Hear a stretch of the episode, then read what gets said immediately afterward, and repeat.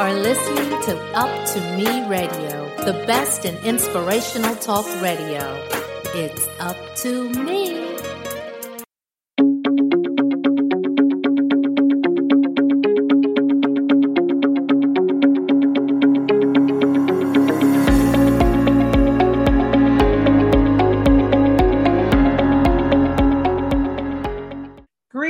Welcome to another episode of Call for Caring's The Empowerment Hour.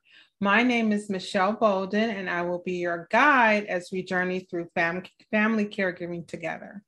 The Empowerment Hour will bring inspiration, education, and resources to our audience of family caregivers. The tangible information provided can be applied immediately after listening to the podcast. This month, we are celebrating fathers. Today's episode is entitled, It's a Man's World. Okay, at least for today. Uh, we want to wish all fathers and father figures a very happy Father's Day. Um, you know, when we think of caregivers, we don't often see that image as males. However, there are male caregivers out there, and it's increasing. Um, the A R P Georgia's Caregiving in the U S twenty twenty report show that in two Two within two of five caregivers are men, about thirty-nine percent. The percentage of male caregivers increased from thirty-five percent in twenty fifteen to thirty-nine percent in twenty twenty and continues to rise. Male caregivers are, male caregivers are often younger. forty-two percent are between the ages of eighteen to forty-two, while thirty-five percent are between the ages of fifty and sixty-four. twenty percent of men are caring for adults. ninety-two percent of men are often caring for a relative like a parent or a spouse. So our guest today will share his caregiving journeys from a male perspective. So I'm excited to welcome our guest today, Alonzo Wilson, who will share his caregiving journey. Welcome, Alonzo. Well, thank you. Thank you for having me. You're welcome. We're excited you're here to give us that different perspective. So can you start by sharing your background and your current work? Okay, well, um, my background is in that of uh, architectural drafting, if you will. I'm a designer. Um, I've uh, my journey that kind of I guess you would say, gave me pre-knowledge about the caregiving journey was always watching my mother as a caregiver, uh, care for others. And so I've just kind of, you know, came along that line. Uh, my passions are photography, art, and um, I'm into athletics as well. Okay. I'll leave it there. All right. Awesome. So you mentioned about kind of your role model for caring was your mom. So can you talk a little bit about your caregiver caregiver journey or journeys? Um, who were the care recipients? What was your role? Were you the primary caregiver, long distance, part-time? Tell us how it began and then also how it's going or how did it end? Okay, prior to my, um, you said the most impactful uh, caregiver part of my journey, Um, I had the opportunity as a young man to watch my mother care for others and to oftentimes to assist her to care for others, be it family members or persons that she may have been employed under in their families.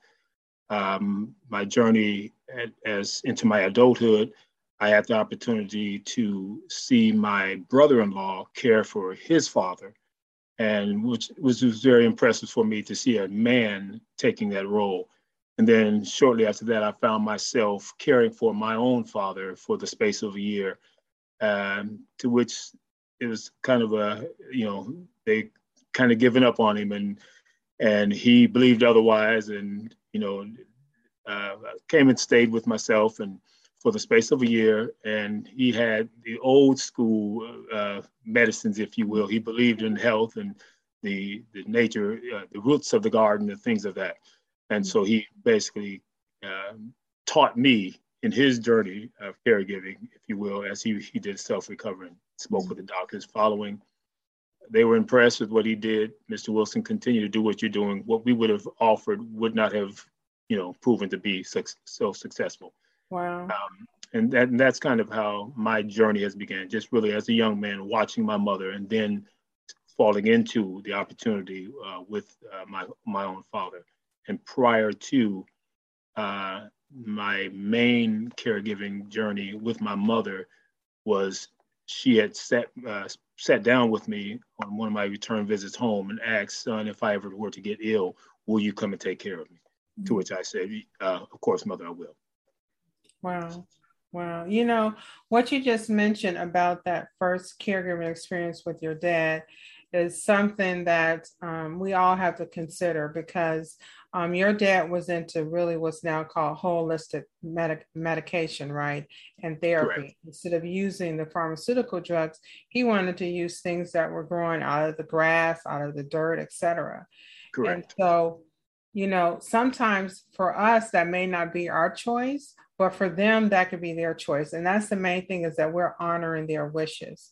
And Correct. So while the doctors were saying, no, you need to do this, he did his own thing. You supported him in that. And he actually had a better outcome with the, with, what better than what the doctors even predicted, right? Correct. And so we have to keep that in mind, that as caregivers, that it's their journey and we just want to su- support them on it. So they're adults, they can make the decisions about what they want to do.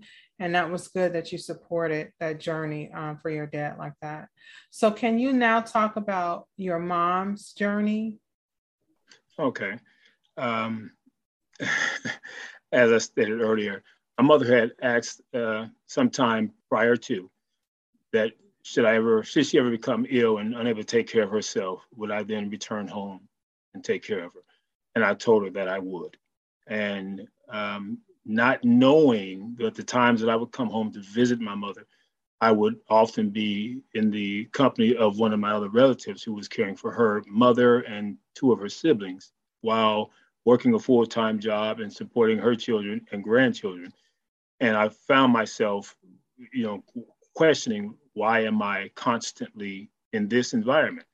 And then uh, I got word that my last remaining uncle on my father's side had passed away. Uh, or excuse me, yeah, had passed away. And I was returning home to say my farewells to him. And two days later, I found my mother uh, at the point of taking her last breath. Um, and that was December, uh, December eleventh of two thousand sixteen. Um, and as, as, as a man of faith, as the Lord would have it, he sustained her until crossing over into two thousand nineteen, a few hours into two thousand nineteen. And she wasn't given uh, the opportunity or, you know, the expectation of life uh, upon them uh, find me finding her in that situation. Mm-hmm. But uh, I was with my mother from the very moment I found her, if you will. Not a day has gone by that I wasn't in her presence until she had taken, taken her last breath, holding my hand with a smile on her face. Um, It, I was often reminded along my journey with her that, you know, it was, I guess I was being groomed for this particular task. And, you know, I, unexpected, but I was, I was delight, delighted to really be there and to do so. Uh, my mother's often taking care of others. She's often taking care of me and of countless others, I should say. And then to have the opportunity to be there for her at her time of need, I counted it a blessing and a joy. Um, it, it wasn't the easiest of tasks, uh, being that I had several siblings that I was would have hoped had stepped up and did more. But um, as I as I journeyed along this way, I, I realized that some people may not be groomed for this, or this may not be their particular task, but I had been groomed for it, unbeknownst to me that I was always being groomed for the times that I would come home. As I reflect back, and I can see, okay, so this is why I was being, uh, you know, enlightened to these behaviors, enlightened to these, you know, these type of uh, performances. And then I found myself doing the same. And but it, it made that journey that much more easier, because I, in a sense, had an experience with it. Mm-hmm. So as I as as I applied some of what I've learned along the way, it became much easier, and I was able to accept the journey that was before me as my own journey. Okay, so so then in the process, um, my mother spent, I'm gonna, I'm gonna say probably six months in the hospital, to which when they when they were diagnosed, they couldn't find anything which triggered uh, her situation, which caused her to be in the hospital. Um, we, as a family, we, we you know remained at the hospital by her side. Every there wasn't a day that was gone by that while she was there that someone wasn't there. Um, and we found ourselves having to do more for our mother while in the hospital, advocating for her, uh, being that she was unable to speak and advocate for herself, and then having the uh, foreknowledge of how she would deal with others, that she's often assisted in the hospital. So we kind of had an, an idea of what to expect and what was expected of us. So in, in, in that journey in the hospital, you know, oftentimes I would uh, reflect back on, you know, my mother's actions. What, you know, as we hear the expression, what would Jesus do? I'd often ask myself, what would my mother do in this situation? You know, now that she's on, on the bed, and I would begin to uh, administer that same mindset and and and my advocating for her. Um, I did find that, you know, disappointingly, that's the area of professionalism that we expected was not always offered, uh, but then there was always a ram in the bush that, you know, there would be a nurse or or staff member that would just come along and either give a word of encouragement or would make sure that we were to question or to, ask, you know, ask, you know, certain things. And then I found myself to reaching out to others that I know that were in the nursing field. Um, I don't know if I'm okay to, to say, but Uh, one would be your, yourself, uh, Miz Michelle Bolden, that I would often find myself calling on her, to, you know, just to share my pain and my concerns and to ask for advice and, and wisdom. And I was grateful that she was present uh, in during this journey, and even more grateful that she, in the time where, where she was unable to supply an immediate answer, she was connected to other resources where she can reach out and and and, and ask and, and get back to me, and kind of just to know, knowing that she was there made the journey, you know, that much more easier. And I had other uh, doctor friends that uh, and my mother had adopted along the way, and that, you know, they were in the in my corner, if you will, and advocating for my mother and and all of that. Um, and things, my mother progressed well, and things uh, kind of went bad as far as word that, you know, I, you know, there's, there's some mix-ups about the hospitals, and I won't go into that. Maybe, we'll, maybe that'd be a different journey. But I, um, my mother was uh, released rather abruptly uh, when I pointed out she had a cyst, I guess, on the, on the bed sore, about the sliver of a dime.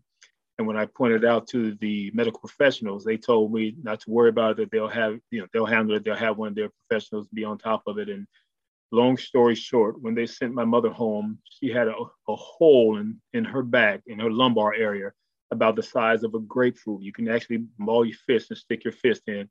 And I was able to see my mother's vertebra, at least, you know, three or four, you know, digits of vertebra when they sent her home. And didn't send home with any instruction, any any care whatsoever.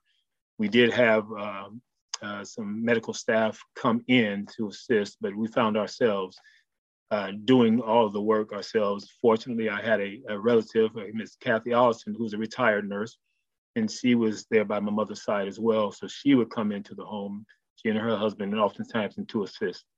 And so we definitely had, um, you know, the support.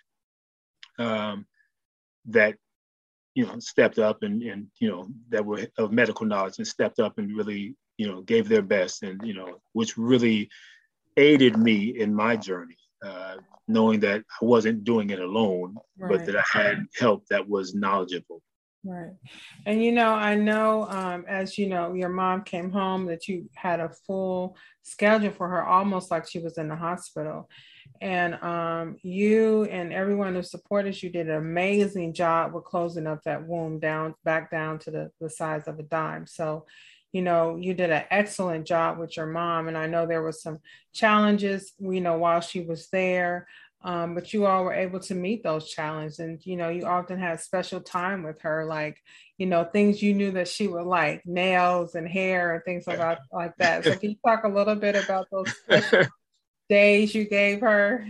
Yeah.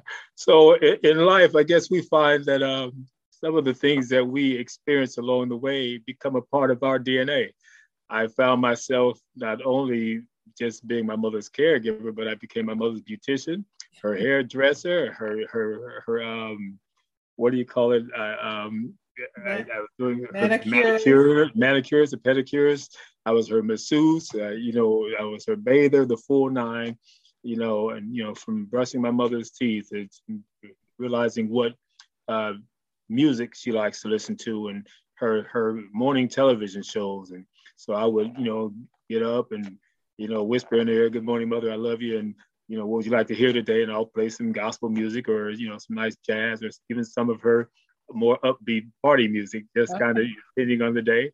And when the time she was able to get up out of the bed and into the wheelchair, I would, you know, use the Hoyer lift and get her into the chair and sit her in front of the television and start her favorite morning programs and sit there with her. And we laughed together, even though, you know, my mother was limited in her ability to Uh, for movement and sound.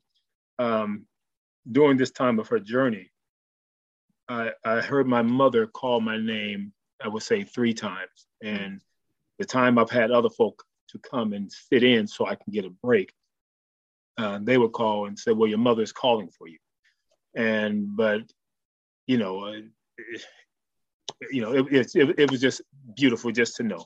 Yeah. Um, but just just to to hear that, and then the times where they were saying that my mother was brain dead, uh, but all the signs that I'm understanding of brain dead, my mother had none of those signs. So I was believing in the opposite. And sure enough, uh, I was washing my mother's hair and scratching her hair. I said, "Okay, Mother, I need you to lift your head so I can get to the back of your head." My mother would lift her head up off the pillow, um, and I would begin to scratch her hair back there. "Okay, Mom, you can go and rest your head. I need to go and wash this out." So she would lay back down, lay her head back down. Then I'll say, "Okay, I need you to turn your head here," and she'll turn, you know, to the best of her ability, and and all of that. Um, one thing I do, you know, want to bring out, I know um, as my siblings, the times that they did have to share, they were limited in the knowledge. And, you know, one of my, my eldest brother, he would often, you know, when he'd come by, he would say, "Now, I don't know how to take care of Mother, but if she's okay, I'm going to, you know, I'll let you have a break. You know, you, you know, if, you, if Mother needs to be fed in two hours, you need to be back here in two hours. Right. And so, and I would often do that and take off. And I know my other siblings that weren't knowledgeable of how to properly turn Mother without causing injury. She had a pick line and everything. So she had certain movements that you, you weren't allowed to do in certain areas you had to be more protective of. So I had to then teach and train my brothers, if you will, and, and even maybe two of my sisters, how to properly move Mother. And, and watching them at first, it was kind of rough and hard for me to see. I'm more delicate, and I have, think I have a greater sense of understanding of, you know, of the process. But at the, at the same time, I had to lean back and allow them to care for their mother the best way they could. Yes. And at the same time, just, you know, as as the old saying goes, sitting in the cut, and just making sure that things are proper. And so I would often just sit back, and if I see something is, you know, that's not in order, I would try to properly find a way to communicate that with them without being offensive, and then often off, offer my help, but still allow them to take the lead. Right. Uh, and, you know, I think, I'm sorry, you started off by saying that, you know, everyone isn't able to do all the tasks. Some, some people are just not caregivers. And so it reduces the frustration once we realize that each family member is not going to be able to do everything like you do it, right? So they have their own niche, they have their own limits. And so we have to um, emphasize their skills and use that, because when you're focusing on, they're not doing it like I'm doing, or they're not doing it enough, it adds frustration and anger and anxiety. And so when we just stop and say, okay, I know maybe they can only go grocery shopping, or maybe they can just sit here with Mom, but they're not going to change anything. And for you, there was a lot going on with your mom that you had to do at home, you know, with the pick line and, you know, which is a, a, a a, a temporary line that people use to infuse like um, nutrition, I V nutrition is what you were infusing. You mentioned a Hoyer lift. So some of our audience are probably familiar with that, which is the big sling that you move people back and forth on. And so it was, it was a lot that was done for her, but you were able to handle it. And so you talked a little bit about, you know, sometimes your family members would come over, others would come over, and it was a lot. So how did you pull in some of that support to give yourself a minute even? If if I can, before I answer that last part of that question, if I can uh, lean back forward. Um, the area where everyone is not a, call, a caregiver, that was hard for me to understand in the beginning because we are all of my mother's children. That was my mindset. So I expected everybody to step up, you know, shut the world down, give one hundred percent. And when I saw that they weren't giving as much, and I took offense to it, mm-hmm. nonetheless, the work still had to be done. So mm-hmm. I'm doing the work and as best as I possibly can, but I'm also watching them sit around and, you know, in my mind, do nothing. But my, oftentimes my other second eldest brother, he would come and he would say, hey, I don't know what to do. But if you tell me what to do, I'll, I'll aid, aid you with it.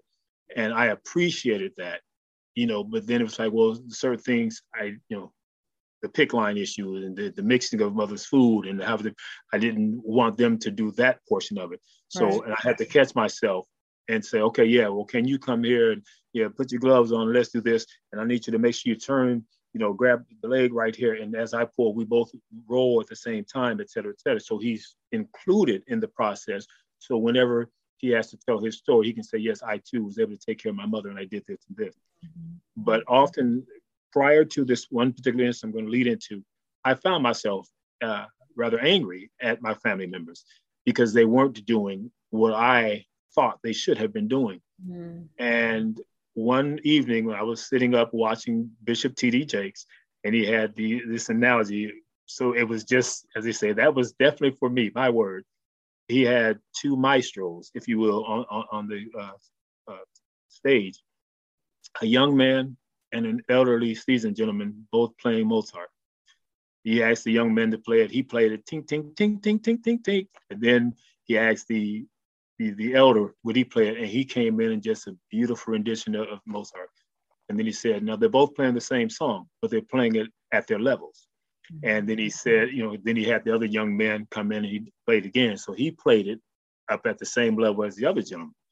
And then he asked the other gentleman to play it. He played it again, but more added more of a jazz twist to it. He said, still same song, but at their different levels. And then when he said that, it, the light came on in my head. My siblings are doing what they could at their level.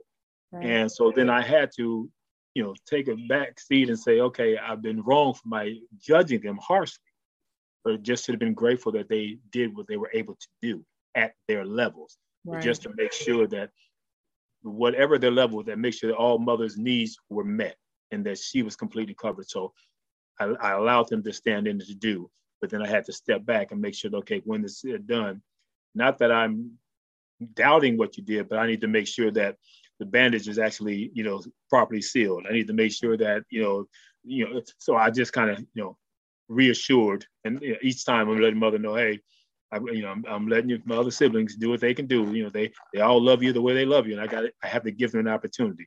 Mother was very cognizant. She was aware of what had, what was going on, but she couldn't necessarily articulate or, or point her finger and say this or that, but fully aware.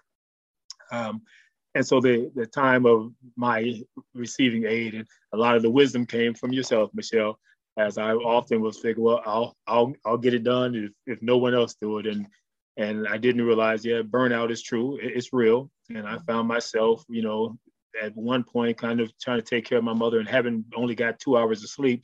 Now I got to get back up and start her food prep in the morning. And then I found myself kind of, you know, nauseated in the process. And so I, you know, made contact with my relative again, and she she came over, her and husband, and they said, well, here, you can go in the room and get some rest. We'll take care of mother. And I felt, well, she being a nurse, I'm okay, I can rest. And so in doing so, then another family member came by and who was also, you know, a, a, a previous caregiver. So she came by, one of my elder sisters, uh, uh, friends, Miss Donna McCullough, she came by and she would sit with my mother so I can take off and go grab a bite to eat or or just, you know, get a moment of rest. And then, you know, other friends and relatives would come by. And it was, you know, I, I was so blessed by their desire to do so. Mm-hmm. And even though my siblings, I felt, should have stepped up and no one else should have had to have come in, but I was grateful for those who voluntarily came in. And, you know, just because of the love that my mother had showed them in their journey, mm-hmm. and that this is their opportunity to repay. So I, I was extremely grateful for that. But yeah, I mean, and, and when I was encouraged to reach out and ask, you know, for help, I took the advice, you swallow my little pride, if you will, took the advice and asked for help. And I'm grateful for the help that did come in. An amazing journey. And you, um, it was intense. It was very intense. And for Perfect. Any caregiver, male or female, it was a lot of things that you would normally do in the hospital, right? And so, Correct. um, and can you tell me about um, when your mom passed, the around the date you started, you said in twenty sixteen, and um, mm-hmm. Correct. Yeah, I, I, and I, yeah, started in twenty sixteen. Again, I spent every day with my mother from the day I found her taking her presumed last breath on December eleventh, two thousand sixteen, until she actually took her last breath at approximately five thirty in the morning, four thirty, five thirty in the morning of two thousand nineteen. We had just celebrated the new year coming in, me and my cousin and her husband, who's a nurse, and, and, and uh, before, a retired nurse, and her husband, my second eldest sister, and uh, another friend of the family who's often there caring for the family, uh, Miss Josette Camel, if you will. Um, we were all uh, at the home and had a great time celebrating my mother, singing with her, and, you know, bringing in the new year, et cetera, et cetera. And, um, uh, after, you know, we finished celebrating, and my cousin and her husband, they were getting ready to take off, and they had said their goodbyes, said goodbye to my mother, and and just, uh, I think I got my mother back into her bed, you know, and they had taken off, and I looked down, and, oops, there's a cell phone sitting here. And they had forgotten, you know, my cousin had forgotten her cell phone. So we picked it up and I called her husband and I said, hey, you guys left your cell phone here. And so they turned around and they came back. And when they came back to pick up the cell phone, while I was walking the cell phone out to the car, uh, Miss Josette had come out to the car and she said, Alonzo, you might want to get in here. Your mother's having complications.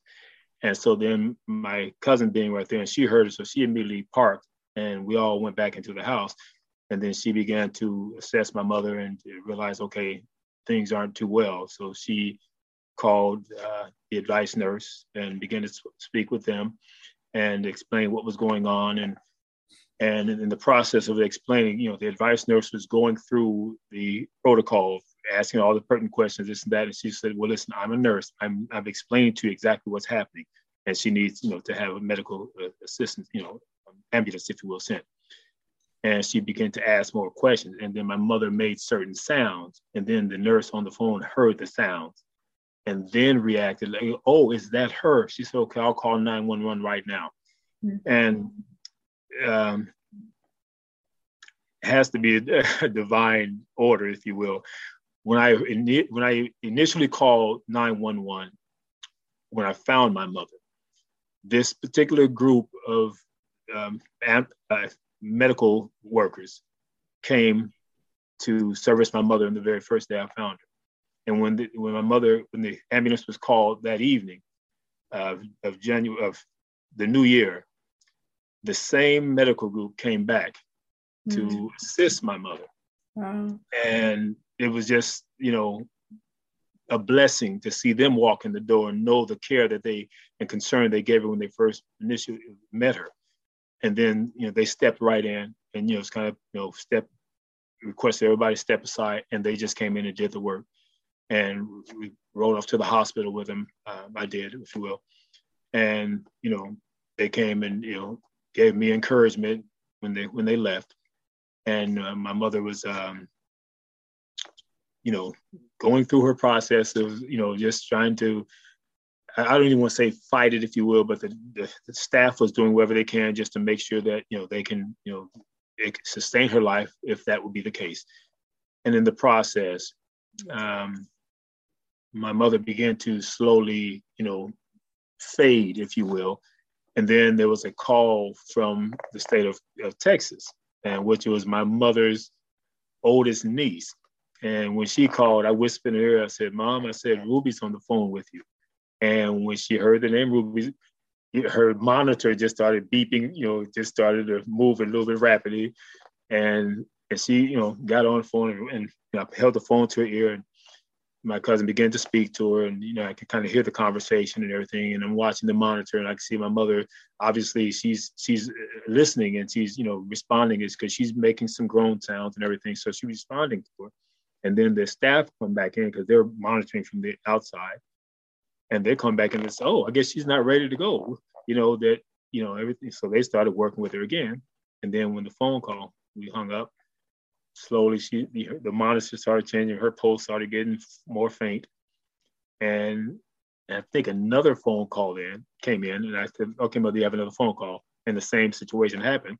And, you know, monitor went going back up, and she began to, you know, make sounds as she was on the phone. And the staff came back in again. And they said, oh, we may as well get her room together. She's not ready to go. And then finally, after that call ended, you know, slowly she just, you know, began to, pulse began to slow down again. And, you know, at this time I'm thinking, okay, well, she's trying to hold on, because I was able to finally make contact with my other siblings through whatever channels I was able to reach. And, um, and I think maybe one of my cousins had made it to the hospital prior to. And so I whispered in my mother's ear, I said, you know, Mom, if you're tired and if you're ready to go, I understand. You you can go ahead and take your journey. And, you know, just kind of saw a smile on her face, and she was holding my hand, and when she had taken her last breath. And that's kind of, you know, how her her journey ended.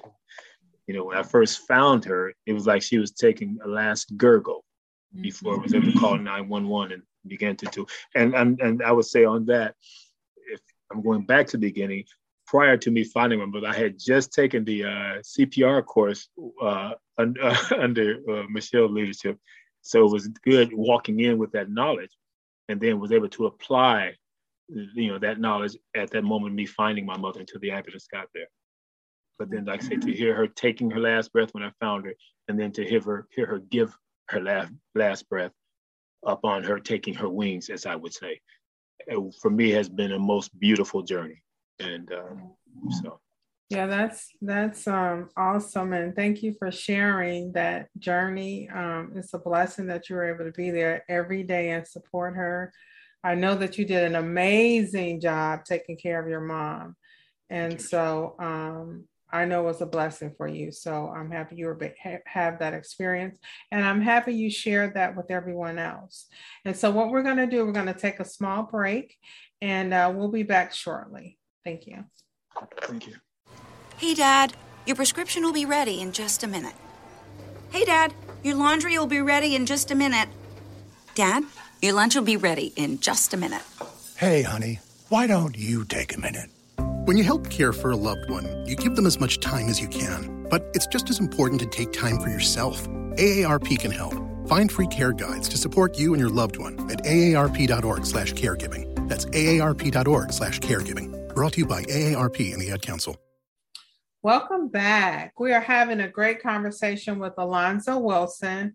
Um, so I want to just jump back in, and we talked about the infrequency of male caregivers um, as generally the primary caregivers, but we know that there are male caregivers out there, as Alonzo is, and based upon the stats we just saw from the A A R P um, of Georgia, or A A R P. So can you offer some words of encouragement or support to some of our male caregivers? Um, the words of encouragement, I would say, would just be, if you should find yourself in that position, or if it becomes available to you, you know, with a happy heart, I would say, take advantage of it. You know, for me, being a, being a man, having the opportunity to, I can say, to also spend with my father in his journey uh, of going through the need of a caregiver, for me to be there and give him comfort that, you know, his loved one is the one who's taking care of him. And then also for my mother, you know, as we, we always say, you know, that the children are always closest to their mother. And that's most likely true in predominantly all the cases, if you will. But for, I would say definitely for um, uh, any, any man to take advantage of the opportunity. I've learned so much in this journey about not only myself, but about life, if you will, and the opportunity to care and to give back. Um, I, I don't, I wouldn't give anything or trade anything, you know, for this journey that I've had to share with my mother, to be there, to care for her. And, um, you know, knowing that other siblings, be they male or female, who didn't have or take the opportunity, now that the opportunity no longer exists, there's a void in their life that I, that my life is filled with memories and, and moments of joy, moments of laughter, moments of pain that is so uh, loving, if you will. Um, you know, again, I would I would really encourage, take advantage of the opportunity if it ever is available to you. And even if it, even if it's not your loved one, and you find yourself desirous to, you know, to share in the caregiving uh, world, I would say, you know, I would say volunteer to do so. Right. And, and this, there's so much that can be obtained. Again, had I not taken this journey, I, I think my life would be that much more emptier. Mm. But because I had taken this journey, I learned so much, not only about myself or about human you know, touch, human relation, but also the industry itself and being in the hospital, interacting with caregivers and having those who've come to care for my mother and them not being fully knowledgeable. I found myself teaching a lot of the caregivers, you know, mm-hmm. about certain things that I was knowledgeable because I had, had someone like Michelle to talk to, or, or my cousin Kathy, or my, my friend, doc, uh, the doctor, John Strickland in New York City, had, had other other uh, uh, areas of experience mm-hmm. that I then was able to transfer to others. But, you know, again, it's few and far in between that we have male caregivers. Had I not seen, I, I think if I had not seen my brother-in-law care for his his father, it would have been that much more of an uh, emotional challenge, if you will, for me as a man to stand into this role, which we seem to always be, you know, held by women. Right. But because I've already seen for the example that it's possible and it's something to hold your head up about, you know, I took pride in it. And, right. you know, and I would encourage, you know, again, any male to do so. That's awesome. You know, it definitely is a very fulfilling experience, as you just said. And so I hope that our male caregivers are listening and to know that they're not alone, alone in this journey. We often talk about women who are caregivers, but we do need to spend a little more time recognizing the men who are caregivers as well. And they have often the same journey, you know, often more than not, they're caring actually for a spouse. And that's why I'm thinking some of the no- numbers are lower for ages, because they are in that young marrying age, right, where they're often caring for a spouse. But whomever it is, um, you know, it's a blessing and, and treasure to do that. So what two recommendations uh, do you have for our caregivers to take? What actions immediately following this podcast would you recommend that they do? Well, first thing I would say is breathe. Mm-hmm. Is just really appreciate the journey and just relax. Just, it's a part of you. Just just to breathe and to and to walk in it, and just to, to be grateful that you that you were selected or you were chosen for this task, because no one can do it like you but you. Right. So just breathe and do it. And and if I could, I don't know, um, you know, there was one thing that uh, I found along my journey that helped, and you know, sometimes I'll go back to it. And this a book that I had I saw online, and um, it's called "The Moments in Life: The Caregiving Story," and it's by um, an author is Miss Rhonda A. White. I found myself as I was going through this journey, I would begin to read a particular chapter, and in that chapter, it would speak to the very thing that I was experiencing or feeling at the time, mm. and it, it was like a pat on the back, and it allowed me just to walk through the journey, hold my head back up, and press forward. Right. So if, if you can find, you know, be it a, a podcast such as this or or a book. Or, you know, just uh, even just to be able to write write down your feelings, write down, you know, any questions that you might have, right. and to do so.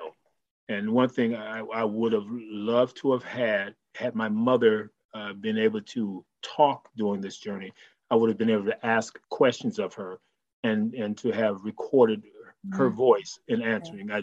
I, I was able to preserve her recordings that we would interact, you know, we would have over the years. And oftentimes doing, during the my journey of caregiving for her, I would often say, Mother, do you remember this? And I would play back one of the uh, voice recordings that she had left for me or that I had that I had responded to with her. Mm-hmm. And having that, um, you know, was, again, um, it was an uplift, you know, yeah. for my spirit. So yeah. I would say, you know, again, just breathe and enjoy your enjoy your journey. Find something along the way, be it a book, be it a podcast, be it someone that you can, you know, cry on the shoulder, well, just and have someone share with you their heart, give you a truth about your concerns, you know, just, but don't bottle up your feelings, get it out, you know, right. and let and let that pressure be relieved from you. So, awesome, so. awesome. Now you mentioned one book. Are there any other resources that you would recommend that caregivers follow, websites, social media, that may help them on their journey as well? Um, well, again, I would definitely highlight uh, this particular uh, podcast, the, the Call for Caring, and, and the, the things of, of uh, this nature that are centered around caregiving mm-hmm. and that which would aid in doing so. Um, if you if you have a friend, you know, or someone knowledgeable such as yourself, in that particular area of field that you can bounce things off of, right. I, I think that would be most beneficial to you, you know, because it can get lonely and heavy at the time if you try to go it alone. Yes. And we often as men, you know, we tend to not want to reach out and, you know, and call out to no one, but I'm grateful that uh, you made yourself available and others have made themselves available. And not only am I grateful that they made themselves available, but I'm more grateful that I took advantage of that availability and, and had some of these uh, burdens lifted, if you will. Wow. So. Well, thank you so much, Alonzo Wilson, for sharing your amazing journey. Um, and so we wish you and all fathers and father figures a very happy Father's Day. So thank you. Thank you. Thank you. Um, and then I want to say a very special happy Father's Day to my father. Uh, goes by Daddy, Pawpaw, Pops, Mister Johnson. Hey, I'm so blessed for having such an amazing father who provided, loved, and cared for us as children and even as adults. And so he is such an inspiration to so many people and a hero to me. So thank you, Dad. I love you. Happy Father's Day. Happy um, Father's Day, Dad. Love you too. Sorry about that. The, Empower- the Empowerment Hour is presented by Call for Caring. Our organization supports caregivers through resources like today's podcast, expos, courses, and grants. You can learn more or donate to Call for Caring at call for caring dot org. Today's episode can be heard on up to me radio dot com, Apple Podcasts, Spotify, Google Podcasts, Amazon Music, and viewed on YouTube via our Call for Caring channel. We hope today's episode of the Empowerment Hour has met our goal to educate, elevate, and empower caregivers during their caregiver journey. Thank you.